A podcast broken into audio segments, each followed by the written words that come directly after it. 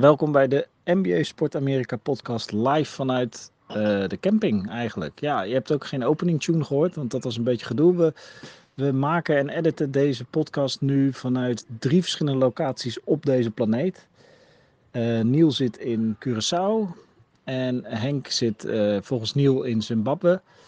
Uh, en ik zit gewoon ja, in Nederland op de camping. Dat betekent dat we alles, alle opnames en alle edit gewoon moeten doen via de telefoon, via de mobiel. Dus uh, het is wat het is. Uh, dat is wat je krijgt als je halverwege een final serie op vakantie gaat. Maar dat maakt niet uit. we hebben Game 5 net gehad, eigenlijk twee dagen geleden. En dat was een hele mooie wedstrijd. Ik heb daar vanaf mijn vakantie via YouTube gelukkig nog wel wat highlights van kunnen zien. Ik ga wel proberen Game Six vannacht uh, volledig te kijken. Maar dat zal waarschijnlijk in de, in de morgen worden. En uh, ja, het was een mooi potje. Ik, ik, kijk, ik ben natuurlijk geswitcht van, van bandwagon. Ik ben geswitcht naar de, naar, van, van de Milwaukee Bucks. Waarvan ik zei dat die in, in, in seven games zouden winnen. Ben ik geswitcht naar de Phoenix Suns. Nadat de Suns met 2-0 voorkwamen. Dat is natuurlijk weer een van de meest verstandige beslissingen in mijn leven spijt als haar op mijn hoofd. Maar ja, goed, je kan niet blijven switchen van, uh, van bandwagon. Dus ik zeg dat ik uh, uh, nog steeds hoop heb op de Phoenix Suns. Nee, dat is niet waar. Ik hoopte eigenlijk ook al heel het seizoen dat de Milwaukee Bucks kampioen zouden worden. als de Golden State Warriors het niet worden, dan de, de Milwaukee Bucks. Hadden een sympathiek leuk team. Milton, rustige gast. Jerry Holiday, rustige gast. Giannis Antetokounmpo, fantastische gozer. Dus gewoon een team dat je het gunt. En uh, daarmee wil ik niks afdoen aan de Phoenix Suns, die gewoon uh, twee fantastische wedstrijden hebben gespeeld in het begin. En uh, ik denk dat de Bucks gewoon meer een diesel zijn, die gewoon langzaam op gang moeten komen. Die in een serie moeten uitvinden hoe ze het beste een tegenstander kunnen bestrijden. En de Phoenix Suns zijn geen makkelijke tegenstander, dat hebben ze wel bewezen. Ze staan niet voor niks in de finals. Maar ehm, een weergeloze, weergeloze playoffs neergezet door Chris Paul en Devin Booker. En, en Devin Booker en Eten zijn natuurlijk echt voor de toekomst. Ik hoop eerlijk gezegd dat Chris Paul daar volgend jaar ook nog speelt. Ik weet niet of het ze lukt om weer de finals te halen. Maar uh, ja, nee, dat, dat, dat is voor volgend jaar. Ik denk nu vooral dat uh, de Milwaukee Bucks in de, in de driver's seat zitten, zoals dat heet. En in staat zijn om hem vannacht, voor ons vannacht, ik weet niet wanneer jij dit luistert, uh, dit, deze serie te beslissen. En dat ja, dat, dat, dat is, uh, hoe moet ik het zeggen, dat is bizar. Uh, dat aan het begin van het seizoen hadden we niemand van ons echt verwacht dat de Milwaukee Bucks zouden winnen. Maar ik denk als je podcast van ons gaat terugluisteren, dat je echt wel hoort dat ik zeg: Nou, ik zie het de Milwaukee Bucks nog wel doen tegen de Brooklyn Nets en uh, in het oosten. Uh, volgens mij was Henk vooral van de Lakers. En Neil die zei, dacht ik Brooklyn Nets, maar pin me niet op vast. En ik zei uh, Bucks tot, tot aan dat de Suns met 2-0 voorkwamen. Ja, jongens, het is wat het is. het is. Ik kan er ook niks anders van maken. Ik ben gewoon zo'n gozer die op het verkeerde moment in Bitcoin stapt. En op het verkeerde moment switcht van, uh, van team. Um, een van de plays van Game 5 die ik het meest bijzonder vond, waar, was volgens mij een hustle play van Bobby Portis. Het Phoenix Suns kwamen goed uit de startblokken. Die, die, die knalden er echt lekker op, speelde thuis, wilde echt even laten zien, kom aan, dit, deze Game 5 is voor ons. En um, cruciale wedstrijd altijd in Game 5. Dus ik snap dat de Suns zo uit de startblokken kwamen. Maar eigenlijk zoals net als in de serie kwamen de, de Bucks kwamen langzaam op gang. Maar wisten uiteindelijk het tijd te keren. Ja, en aan het eind heb je natuurlijk die waanzinnige dunk van, uh, van Giannis. Maar daarvoor zat uh, een, een, een, een, geweldige wedstrijd van J. Holiday. Middleton die het weer laat zien. En um, ja, die dunk was gewoon het uitroepteken op een, uh, op een mooie serie en een mooie, een mooie ja, hoe moet je het zeggen, een mooie wedstrijd. En ik ben ondertussen gewoon afgeleid. Hè. Ik zit gewoon op een camping hier. Dus vandaar dat ik wat om me heen kijk en staar. Er gebeurt hier van alles. Dat heb je op Nederlandse camping. Gewoon aanraden. Hè? Ga gewoon naar een Nederlandse camping. Het is hartstikke leuk. Um, nee, ja, de, de Bucks hebben het goed gedaan. En uh, ik zie ze het vannacht wel afmaken. Als de Suns vannacht nog winnen, dat zou ook wel... Dat zou wel echt... Ja, die Game 7 wordt dan wel sensationeel natuurlijk. Dus uh, het is echt nog niet gespeeld. Hè? De Bucks moeten het nog wel eventjes doen. En vergeet niet dat dit heel lang een playoffs is geweest waar het uitteam meer won dan het thuisteam. En ook deze serie winnen de Bucks nu uit in, in, in, in, in, bij de Suns. Ik, het is nog niet gespeeld. Het zou zomaar kunnen. En er hangt een hoop af van vannacht. Als ik morgenochtend wakker word op deze camping en de Suns hebben gewonnen, ja, sensationeel. Ja, het is niet. Kijk, ik ben op vakantie, dus ik ga, ik ga niet midden in de nacht. Ah, misschien wel. Misschien ga ik wel een wekkertje zetten voor, voor het laatste kwart of zo.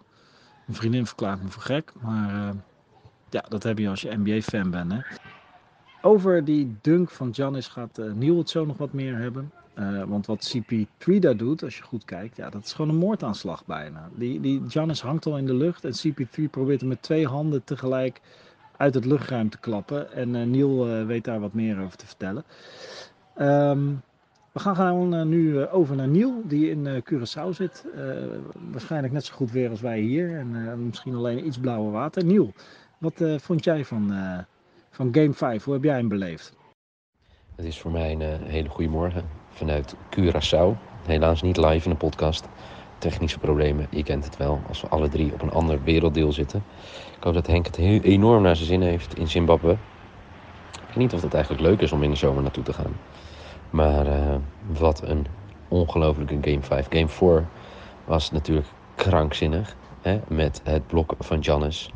Uh, de zesde fout van Boeker die hij niet kreeg. Maar uiteindelijk wel helemaal alles kwijt was. En natuurlijk Middleton.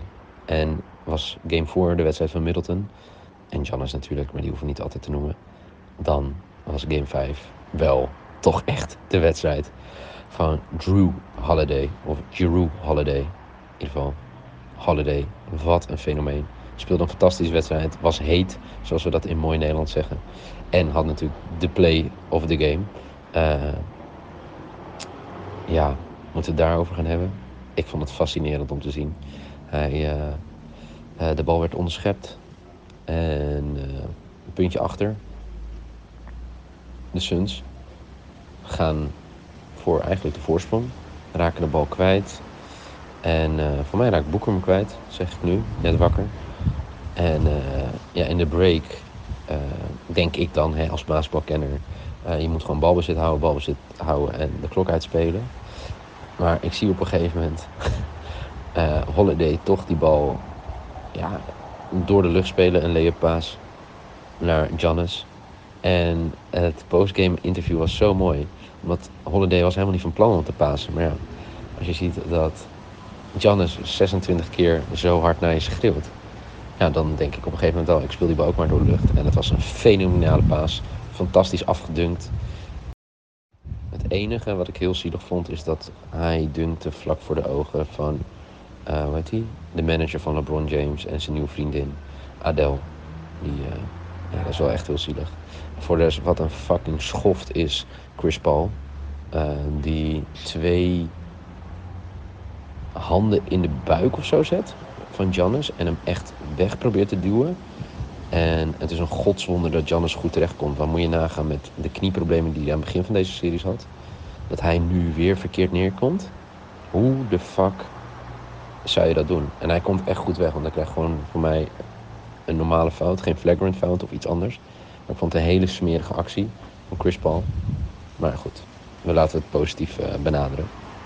Het was een, uh, het was een fenomenale play. Sowieso de laatste twee games zijn fenomenaal geweest. Ik denk dat ik in jaren niet zo'n hele vette finals heb gezien als uh, dit jaar. En ik heb wel medelijden met Matthijs, die na de 2-0 van de Suns zei: Yo, jongens, ik spring toch over op de Suns bandwagon.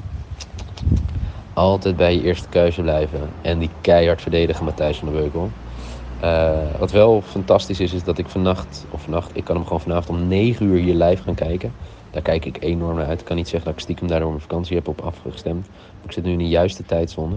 En ik zag dat uh, de Brewers, de honkbalploeg, nu uh, de wedstrijd vroeg hebben. Zodat de spelers en het publiek dat naar die honkbalwedstrijd gaat, naar die MLB-wedstrijd, sorry Jasper Roos, anders word je boos dat ik het honkbal noem. De MLB-ploeg uit Milwaukee. Uh, ook die wedstrijd kan zien. Sommigen gaan zelf naar het stadion. De eigenaar van Milwaukee gaat zelf naar het stadion. Van de Brewers dan. En uh, ze maken zich op uh, voor een titel. Ja, dan komt mijn voorspelling niet helemaal uit. Want ik had natuurlijk Bucks in 7. Maar Maar Bucks in, uh, in 6 neem ik ook met alle liefde tot me. Kijk, dan blijft, het, uh, dan blijft het mooi als je bij je team blijft. Niet overstapt naar een 2-0 achterstand. Overigens, de Suns hadden een fantastische wedstrijd. Het was namelijk voor het eerst in de geschiedenis van de playoffs dat een team dat 55, minimaal 55% raakschot vanuit het veld meer dan 65% raak gooide qua drietjes. Uh, een playoff wedstrijd verloor. En volgens mij is het pas de tweede keer in de geschiedenis, dus meer dan 30.000 wedstrijden in NBA, dat een ploeg meer dan 55% van het veld raakschiet, meer dan 65% drietjes raakschiet en meer dan 90% van de vrije worpen raak gooit, die een wedstrijd verliest. Dus het is pas de tweede keer in de geschiedenis.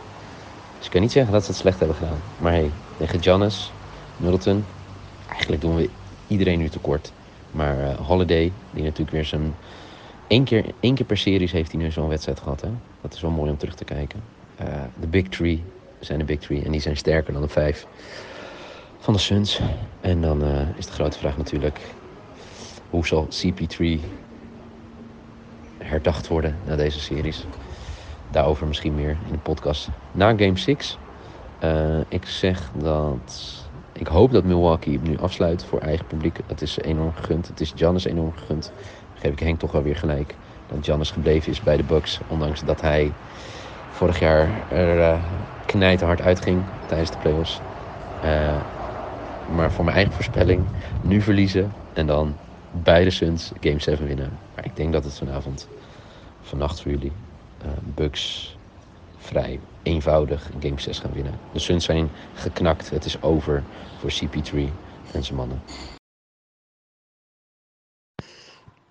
Dat was nieuw. Ik had uh, Henk ook gevraagd om vanaf zijn safari in Zimbabwe wat uh, te vertellen over deze wedstrijd. Maar uh, ja, die heeft logischerwijs nog minder tijd om goed te kijken en wedstrijden te volgen. Dus het is hem niet gelukt om, om een voice memo achter te laten. helaas, ik hoop wel voor de wedstrijd morgen. En ehm, nou ja, dankjewel voor het luisteren. Het is een bijzondere manier om een podcast te maken met voice memo's vanaf campings en, en tropische eilanden. Uh, en ik ga hem nu nog even editen, dus ik ben benieuwd hoe dat eruit komt. Maar uh, dankjewel voor het luisteren, voor deze korte recap van Game, uh, game 5. En veel plezier als je vannacht of morgenochtend gaat kijken naar Game 6. En laat vooral aan ons weten wat je niet zozeer van de podcast vindt, maar vooral van dit seizoen. En, uh, en hoe, je, hoe je de NBA beleeft. Want uh, wij gaan hier natuurlijk gewoon vrolijk mee verder. Zeker als straks de Olympische Spelen beginnen, gaan we ook nog wel wat mee proberen te doen. Uh, al dan niet vanaf vakantie, al dan niet vanaf WhatsApp, voice memo's. Maar sowieso tof dat je dit, dit wil luisteren. Vanaf de safari tent op een mooie camping ergens in Oost-Nederland wens ik jullie zelf ook een fijne zomer en een happy Game 6. We gaan het zien of morgen de Bucks te winnen zijn. Of dat de Suns nog één keer terugkomen.